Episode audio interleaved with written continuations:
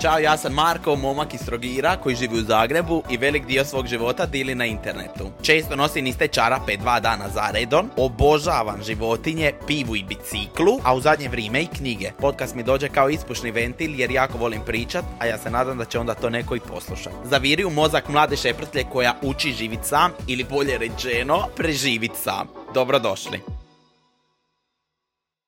Hello, dobrodošli u novu epizodu podcasta, ja sam Marko. Drago mi da se ponovo slušamo. Podcast je dostupan na streaming platformama. Danas ćemo razgovarati o nečemu što je za mene isto tako jedna od bitnijih tema koju sam prolazio ja kad sam bio mlađi i koji sam spoznava dok sam odrasta i nekako mislim da sam sad došla do nekog finalnog zaključka kako se odnosim prema tome, šta mislim o tome. E, danas ćemo razgovarati o vjeri. Prije nego što to napravimo, ja se trenutno nalazim na stolu, udaljit ću se malo od mikrofona, možda će se ukakiti zvuk. Malo sam se udaljija, sad to kužim da čujete. E, ispred mene se nalazi boca e, gin tonika, led u čaši. Vi ćete sad dobiti jedan ASMR, mi ga tako zovemo na YouTube-u.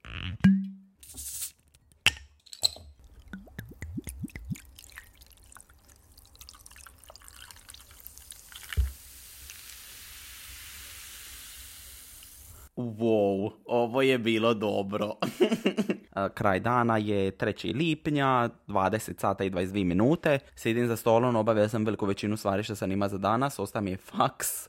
Imam tako par stvari, ali sam sritan jer sam pobrisa pod u stanu, tako da ko da sam napravio sve ovo što trebam. Toliko mi je bitno pobrisati pod u stanu. Ok, vjera. Dotaka bi se iz, iz više sfera mog života. Prva sfera je kako sam se uopće došao u doticaj s vjerom, koji su to načini, kome učija o njoj, itd. itš. Sa vjerom sam se prvi put susreo kako mene moje pamćenje služi kod bake Verice u Solinu. Moja baka je živjela nekakvih 20 i nešto kilometara od mene. Marija i ja smo odrasli u Trogiru, ali bi jako često kad bi moji roditelji negdje išli, išli kod bake u Solin. Kod bake u Solin bi dolazili svi rođaci, nas je imalo stvarno kokineza, kako se kaže. Kad bi se svi sjatili, moja baka je imala kalijevu peć. Ne znam je li vi znate šta je kalijeva peć. Uglavnom vrlo posebna stvar, najbolja pečica na svitu, grije ko luda, ali ono što je možda najbolje kod toga je to što smo mogli ostaviti, na primjer, jorgan na njoj svaku večer da se ugrije. Kodica bi tako stavili jorgan na vrh pečice da se ugrije. Kad bi se jorgan ugrija, baka bi nas ogrnila njime i rekla trči u sobu, ja dolazim i mi ćemo se onda pomoliti. Prije spavanja je uvijek išla molitva, to ću se toga sićan. Molitva koju sam ja nekad davno kad sam bio na Cipru odnosno prije nekakvih šest mjeseci kad sam bio na Cipru. Ja bože, već je prošlo šest mjeseci. Za vlog iz priča, odnosno iz Molija, molitva se zove Anđele čuvaru mili. To je prva stvar koju se ja sićan. Sa bakom bi svaku večer kad bi tako legli svi u krevet, ona bi došla od jednog do drugog i bilo bi Anđele čuvaru mili za laku noć. Tad stvarno nisam ima pojma o čemu ja pričam, samo sam se, znam da sam se osjeća vrlo ugodno. Nekako mi je to postala rutina prije spavanja, reći Anđele čuvaru mili svojom snagom me zakrili itd. itš kako dalje ide molitva. I baš mi je to ostalo u sjećanju ko nešto predivno, opuštajuće, amo to tako nazvat. Do tada sam primio sakramente krštenja i pričesti i tako nekako kako sam s godinama odrasta, došla sam do faze da mi je postalo naporno ići u crkvu. Zašto? Više razloga. Ko mali sam bio užasno hiperaktivan i mene smisliti na jednu točku da stojim pa makar 10-15 minuta je bilo nemoguće, a kamoli ne sat i po do dva sata koliko su trajale neke od misa na koje smo išli. Sjećam se tako dok sam bio mlađi da sam sa roditeljima išao na procesije e, i na križni put. Ne znam koliko vas zna ekipa koja nije rimokatoličke vjeroispovijesti. Čisto da vam malo opišem. Pratiš stanice di se Isus zaustavlja prije nego što su ga razapeli na križ. Običaj je da se to hoda na primjer okolo grada i čitaju se sve te stanice di on sta. Stanica ima više, a ja sam do duše zaboravio koliko je točno stanica. Bi uvijek govorio, povlačio mater za rukav i govorio koliko još imamo, mama ja ne mogu više, dosadno mi je. Ja sam vam takav i sada. I sa 22 kad mi nešto dosadi, ja uvijek nekoga povlačim za rukav i govorim ja bi doma. Tako malo to iz djetinstva mi nije otišlo, odnosno nije isparilo iz mene, što se meni sviđa, meni bude simpatično. Počeli su dolaziti faze kad sam mora ići na vjeronauku u školi, kad sam mora ići na vjeronauku u crkvi da bi, na primjer, ima krizmu. Tad se zapravo u meni probudio neki revolt. Nazivam to revolt zato što se nisam u životu susreo sa osobama koji su meni odgovarale, a da me uče o vjeri. Automatski sam stvorio neki stav da mi se to ne sviđa, da mi je ružno, da mi je to glupo, da ja to ne želim. Sve to zapravo započelo u osnovnoj školi. Kad sam prvi put ušeta na sat vjeronauka, dobila sam profesoricu koja mi nije kliknila. I već tada sam skužila da jako dobro čitam ljude. Žena je bila hodajuće zlo. Ja ne znam to opisati drugim ričima. Uopće nije bila karakter koji treba učiti ljude o nečemu što zapravo može biti lijepo, a mi to nazivamo vjera. To nekako govorim sa sigurnošću jer se desilo par situacija koje su mene ono izluđivale. Od toga da bi nas, dicu, znači upamtimo, mi smo tad stvarno dica 7, 8, 9, 10 godina, koliko god. Ona je bila dugo s nama. Ona bi govorila, vi ste bez Boga čista nula, s Bogom ste čista desetka. Ako nešto nisi zna, tirala te radit sklekove, glupane, kretenu, svakakve neke stvari koje ne misliš da vjeroučiteljica treba izgovarati. Ja sam baš takav temperamentan, kad osjetim da je neko zlica, nema Boga da ću ja to trpiti, odnosno nema stvari na ovom svijetu koja će meni reći ok, možda ajde za mir u kući ili mirnu negdje da ti to pritrpiš. Ne. Ja sam došao jedan dan s vjeronauka doma i škole i rekao da se želim ispisati s. Da mi ne odgovara da je profesorica takva i takva i da se ja ne osjećam da virujem u to što mi ona govori. Ali onda smo sili malo i razgovarali i opet moram reći stav mojih roditelja koji su toliko bili divni prema meni u tom trenu i rekli ok, ti to ne želiš, ti se ne osjećaš dobro, ajmo te ispisat. Meni je to bilo prvo životno olakšanje di sam prvi put osjetio da uz pomoć njih ja mogu nešto otkazati jer mi se jednostavno ne trpi i ne sluša i ne mora na kraju dana. Bila, ja bih rekao jednu pozitivnu i jednu negativnu stranu toga što sam se ispisao. Pozitivna strana je ta da sam tad ko mali ima dosta slobodnog vremena. Nisam morao dolaziti te sate u školu, mogao sam otići kod mame na posal, mogao sam otići, ne znam, na marendu itd. itš. A s druge strane sam propustio taj dio da me neko nauči o vjeri. Kod mene je to bilo smišteno da jednostavno ne razumim. I dan danas je na primjer tako i sad vam želim objasniti moje današnje stajalište o vjeri. Ne osjećam se da sam vjernik, ne osjećam se da je to nekakav moj poziv. Jednostavno nikad u sebi nisam dobija doživljaj toga što ljudi izgovaraju na primjer u crkvi. Sjećam se uvijek da bi ko mali staja i sad svi bi kleknili, e, molili, pričali o tome, e, molili dragog Boga za ovo, za ono ili jednostavno pivali pjesme. Ja bi uvijek staja i ne bi razumija o, o čemu i i, i kome i tako mlađi ni ne možeš takve stvari razumit, ali i odrastanjem meni se nikad nije probudilo da ja te ljude koji su sa mnom išli, na primjer, dok sam bio mlađi, razumin. Nije mi nikad došlo zapravo do glave, ej, ja se želim pomoliti da bi mi bilo, na primjer, lakše ili ja se želim pomoliti pomolit za mir u svijetu ili da nekome bude bolje. Nikad nisam osjećao da je to nešto što meni treba. To se nastavilo nekako i, kroz srednju školu i evo i dan danas.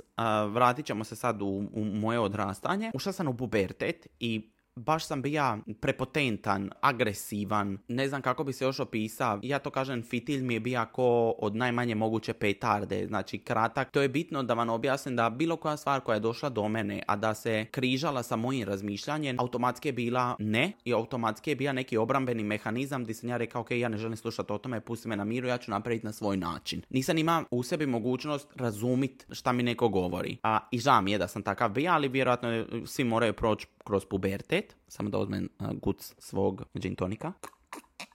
Ovako ko malo dite, srčen iz čaše. Sad bi sebi da jednu veliku zidarsku, kako ja to kažem, zato što se nisam trudio ni poslušat. Kad bi naletio na tako ljude koji nisu meni odgovarali ponašanjem, postao bi automatski nezainteresiran. To se dogodilo sa krizmom.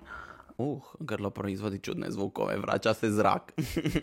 Sakrament koji se prima u drugom srednje kod nas. Upisan sam vam srednju školu koja je bila uh, autobusom svaki dan sat i po naprijed, sat i po nazad uh, od mog mista stanovanja, odnosno od Trogira. Svakim ponedjeljkom bi bija crkveni župni vjeronauk gdje bi ja morao otići ako bi se želija krizmat. I to je trajalo dvi godine. Ja sam došla doma i reka ja se ne želim krizmat, kao što ste mogli br postaviti. Samo zato što još uvijek nisam osjeća to i nisam zna šta je to i nastaje kaos. Moji su rekli, Marko, daj, aj malo razmisli, možda će ti nekad u životu trebat. Žao mi je da ih nisam razumija, baš sam bio bezobrazan prema njima i rekao ja neću, ja neću, ja neću. U toj fazi kod mene nije bilo diskusije jer vjerojatno nisam zna kako diskutirati sa ljudima, nego je to kod mene bilo ja neću i ako mi neko kaže suprotno vi ste bezobrazni i ne razumite me. A zapravo ja nisam razumija ljude. Letili su tanjuri doma po stanu, baš je bilo ružni period. Kako ja imam kratki fitilj, tako i moj stari ima kratki fitilj i mama i sestra i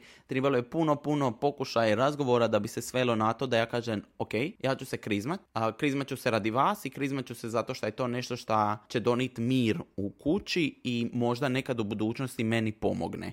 Pomogne na način da možda ok, ja nekad osjetim poziv prema crkvi i onda neću imati pod navodnim znakovima problem da moram proći kroz te sakramente. Danas ja to u jednu ruku razumim, u jednu ne. Ali sam ja to odradio i reka da više nikad me ne pozovu na, bilo koje misno slavlje dok god ja ne osjetim potrebu za tim. To je prošlo odlično, ima sam lipu krizmu na kumi, jako je volim. Razlog zašto nisam se tija krizmat je taj što sam ima svećenika koji po mom nekom mišljenju nije bio dobar za mene i nije pasa meni da me nauči o tome. E, smatram sam uvijek da vjeru ne treba testirati kontrolnim ispitima i da ljude ne možeš utirati u crkvu ako oni to ne žele. Meni ko meni da staviš zadatak, ej, ti moraš u dvije godine se pojaviti na vjeronauku, možeš propustiti dva puta, a ako propustiš više od dva puta, ja te neću krizmat. To je u mojoj glavi strogi ne, jer e, život ti postavi e, nepredviđene situacije svaki dan, od toga da propustiš autobus iz srednje škole, pa jednostavno propustiš taj vjeronauk i onda moraš doći sa grčenu želucu njemu objasniti zašto ti nisi došla na taj vjeronauk. Pristup ljudi koji su bili pored mene je bio kriv. I to je zapravo nešto što me danas izbacuje iz takta šta sam ne zamrzija nego neman doticaj sa crkvom i vjerom nikakav samo radi ljudi koji su mi zgadili to. Ali to je isto ok, naučio sam živjeti na ovaj način i skroz mi je u redu i naravno da uvijek imam izbora to promijeniti, krenuti, e, možda istraživati o tome, ali ako mi se nekad probudi ideja za tim. Na dan krizme e, je došao u crkvu svećenik koji je porazgovara s nama krizmanicima, nas je bilo možda 70 toliko lipo da sam ja reka jebote led. Ja sam dvi godine plaka jer je mene neko tira na, na to, e, na način da moraš se pojaviti svaki ponedjeljak. I onda dođe osoba koja je toliko mirno i lipo pričala i normalno pričala o vjeri, nije preuveličavala, da sam ja ostao i rekao, ok, to može biti lipo. Počeo sam rast i razvijat se u milion stvari, pa tako i u tome da sam krenio razmišljati na drugi način. Jako mi je drago da sam došao u fazu di mi je ok da je neko vjernik. I sad ovo stvarno zvuči suludo kada izgovorim, ali ću vam ispričat fazu prije te. Ruga sam se ljudima koji su govorili, ej, ja sam vjernik. Ali ne naglas, nego bi posprdno sam sa sebom uh, reka, pff, zašto su oni vjernici. Znaš, bija sam u godinama di, ko što sam rekao, kad je se nešto kontriralo mome, to mi je bilo smišno za ismijavanje. I toliko se sramim tog dijela života zato što nije lipo od mene. Možda je neko osjetija ono što ja nisam i ja apsolutno to moram poštovati i ne smijem ismijavati. Kažem da mi je drago da sam došla do toga da to poštujem, zato što sam danas tip koji će reći svima ono bravo, lipo, idi u crkvu ako je to nešto što je tvoje. Napokon sam došla do faze da me zanima više stvari stvari o tome, sam da uzmem gutljaj, ali me ne zanima moja vjera ko moja na nešto što sam ja navika, nego me zanimaju druge. Druge stvari. I želim uh, ne biti tusle koji ne zna ništa, nego želim koliko god je možda nekome nebitno u danu, uh, izdvojiti vrijeme da nauči neke stvari. Tako sam jednom došao u Sarajevo kod Amera i Davora. Uh, bila je tu i Jayla i njene seke. I ono, dosta ekipe koja zapravo, oni su muslimani. Di sam ja učio stvari koje su mene toliko zaintrigirale i ono, sta i promislija, jebote Marko, to stvarno može biti dobro. Svidjelo mi se kad su me tako ljudi moji godina i moje društvo naučili o tome, tako da sad, na primjer, mogu se pohvaliti da znam nešto o muslimanima. Prišla mi je jedna cura i to je bila dosta neugodna situacija i zato će sad ovo što ću vam reći imat smisla zašto mi se ne sviđa to što nisam ima dobre ljude koji su me učili o tome. Došla sam u Sarajevo i meni prilazi cura koja je zamotana. Ne znam, ne znam točan izraz, ali mislim da je i ovo ok. Kad meni neko prilazi slikat se sa mnom, meni je instant da ću ja tu osobu dotaknit, vrlo sam taktilan, da ću je zagrlit, da ću ono, stat porazgovarat. Ja se dižem i ustajem i mene zaustavi jedan momak i kaže, aj samo pripazi, nemoj je zagrlit.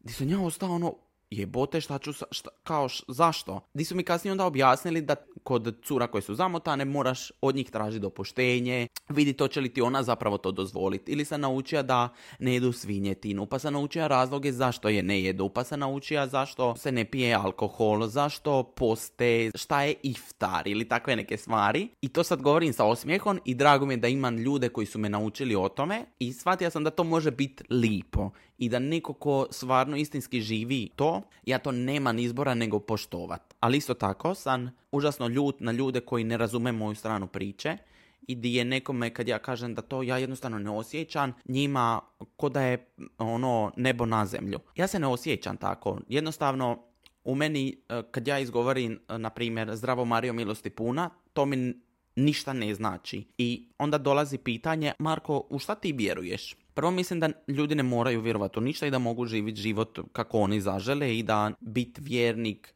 možeš biti na milion drugih načina. Jedno sam ima razgovor sa tetom gdje ona rekla, ok, ja ne vjerujem u Isusa koji je prikazan nama u knjizi, ja vjerujem da je meni Isus kamen, kojeg evo sad vidi na cesti i da mi on može pomoći u, u tome da meni život bude lakše. Da jednostavno moraš razumjeti da nisu svi istog razmišljanja. I taj mi je razgovor baš lipo došao, di sam ja shvatio, ok, ja možda neću to gledat na način da je postoja Isus, Bog i, i, i da je Biblija nešto s čime ću se ja vodit, ali ću ja vjerovat u dobrotu ljudi. Ja ću vjerovati u to da ti svemir odlučio u apsolutno svemu i koliko god to sad isprazno zvuči, da su se zvizde posložile. Uvjerovat ću u karmu, vjerovat ću u to da se dobro dobrim vraća i da na sebe ćeš navući zlo jedino ako si ti takav. U takve neke stvari ja vjerujem i meni je to dovoljno da živim svoj život. Meni, ko meni ne treba molitva i ne treba izlazak u crkvu nedjeljom da bi se ja osjeća dobro. Mislim da nema ništa loše u ovome mome i drago mi je da napokon mislim da nema ništa loše i u ovome drugome. I uvijek to kažem i ponovit ću milion puta, vjerojatno dok god nikoga ne povridiš na tom putu, to je u redu. Kako su se društvene mreže kod mene razvile, tako ti se stvori i pritisak da ljudima moraš čestitati stvari. Tako da sam, na primjer, ja sad tip, bez obzira što nemam doticaj s time, koji uvijek svima čestita. Velikoj većini vjera koji su na našim prostorima čestitam blagdane i želim da ljudi koji to zapravo prolaze uživaju u tome i ja ih želim podržati u tome. Dobiva sam tako ono upite od mama, ali zašto ti čestitaš muslimanima ako ti nisi musliman ili zašto pravoslavcima ako ti nisi pravoslavac. Za mene su to ludi ljudi. Neko ko ne može prihvatiti drugoga u njegovom načinu života, za mene je jednostavno niža klasa koliko god to ružno zvuči. U srednjoj školi sam, na primjer, iša na vjeronauk i imao sam super cool ludu profesoricu. Jako bi volio reći ime i prezime zato što je se baš slagalo sa ulogom koju je imala profesorica vjeronauka i ona je bila toliko otkačena, normalna žena i ono, slušao sam o tome, učio sam o tome, nije mi nužno pobudilo potrebu da odem i to konzumiram, ali me naučila da nisam tusle koji šeta kroz a ne zna sedam smrtnih grijeha ili takve neke stvari. Mislim da je dobro za opću kulturu, mislim da je dobro poštivat, ali mislim isto tako da je dobro meni i bez toga. Odnosno bez da konzumiram bilo kakvu vrstu vjere. Kad su se zadesila sva ova moja putovanja, crkva je bila prva stvar koju sam ja odlučio posjetiti. U bilo kojoj državi da sam došla, stvarno sam prošla valjda 20 država u po godine. Prva sta, je bila najpoznatija crkva tog grada. Zašto? Mene užasno zanima arhitektura. Mene je to toliko zadivilo koje je to zapravo bogatstvo i koliko je to neka zajednica koja okupi ljude na jednom mjestu gdje se oni osjećaju dobro, lipa je energija. I to je, na primjer, baš zanimljivo. Nemam potrebu otići, ali imam potrebu vidjeti svaku crkvu u koju god državu da odem. I moram priznat da imam uh, favorite. Sagrada Familija u Barceloni me je mjesto koje me oduševilo. Aja Sofija u Istanbulu. Ljudi, Aja Sofija ja moram posvetiti jedan dio toga. Ako ćete se ikad naći priliku da odete u Istanbul, vi to morate posjetiti. To je toliki raskoš i toliki, toliko lipo veliko misto di vidiš da su ljudi u zajednici i nekoj osobi koja to gleda sa strane, je, meni je to toliko zanimljivo. Onda s druge strane, to je sve u tapetu, pa se ja razmišljam, ko to čisti? Mene uvati, uvatila me panika jer ok, moraš se izut, ali ulaziš na tepih i ja sam staje gleda, jao bože, jadna ti je osoba koja mora upaliti usisivač i onda nakon molitve počistit to. to, je, to je bila jedna zanimljiva situacija. I u Trogiru sam, na primjer, odrasta uz susjedu koja je baš ono HC vjernik. Ona je žena starija iz Bugojna, živi kuću pored nas i ona uvijek govori, Marko moj, neka te draga gospa čuva, bilo di da idem, kad god da dođe, on uvijek kaže, ja se molim za tebe, neka te neko čuva. Prije mi je to bilo toliko smišno, ono kao, majde, teta ruže, nemojte me zezat, šta se sad imate molit, sve je u redu, pustite me na miru, ali danas mi je to ono, a, lipo, neko me čuva, neko misli na mene, a da ja nisam ni svjestan, pa makar i kroz vjeru. Eto, zaokružio bi ovu priču sa pitanjem kakav je vaš pogled na temu vjere. Ovo me baš istinski zanima i potrudit ću se ispod YouTube-a odgovoriti velikoj većini. drago mi je da smo se poslušali. Ne treba biti zatupljen ko ja sa 15 godina i ne imati želju naučiti išta o tome. Hvala vam i nadam se da vam je bilo zanimljivo. Slušamo se vrlo brzo u novoj epizodi. Pusa!